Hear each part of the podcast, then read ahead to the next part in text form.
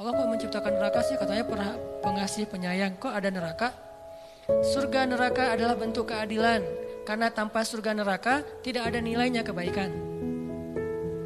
Ngapain kita harus jadi orang baik? Toh nggak akan dibalas juga sama Allah. Ngapain kita takut berbuat dosa? Kan nggak akan diazab juga sama Allah. Maka ke mana larinya para pembunuh? Ke mana larinya para begal? Ke mana larinya orang-orang yang menzalimi orang lain? Terus di mana hak para korban? Kalau tidak ada surga neraka. Tapi kalau sudah diadili di dunia dengan cara-cara yang Allah ridhoi, selesai nggak ada urusan lagi dengan surga neraka. Misalnya pembunuh dikisos, maka dia masuk surga. Karena hukumnya sudah adil. Tapi kalau pembunuh dibiarin, ya ada nanti hukuman akhirat. Itulah keadilan supaya kita meninggalkan dosa dan berbuat baik.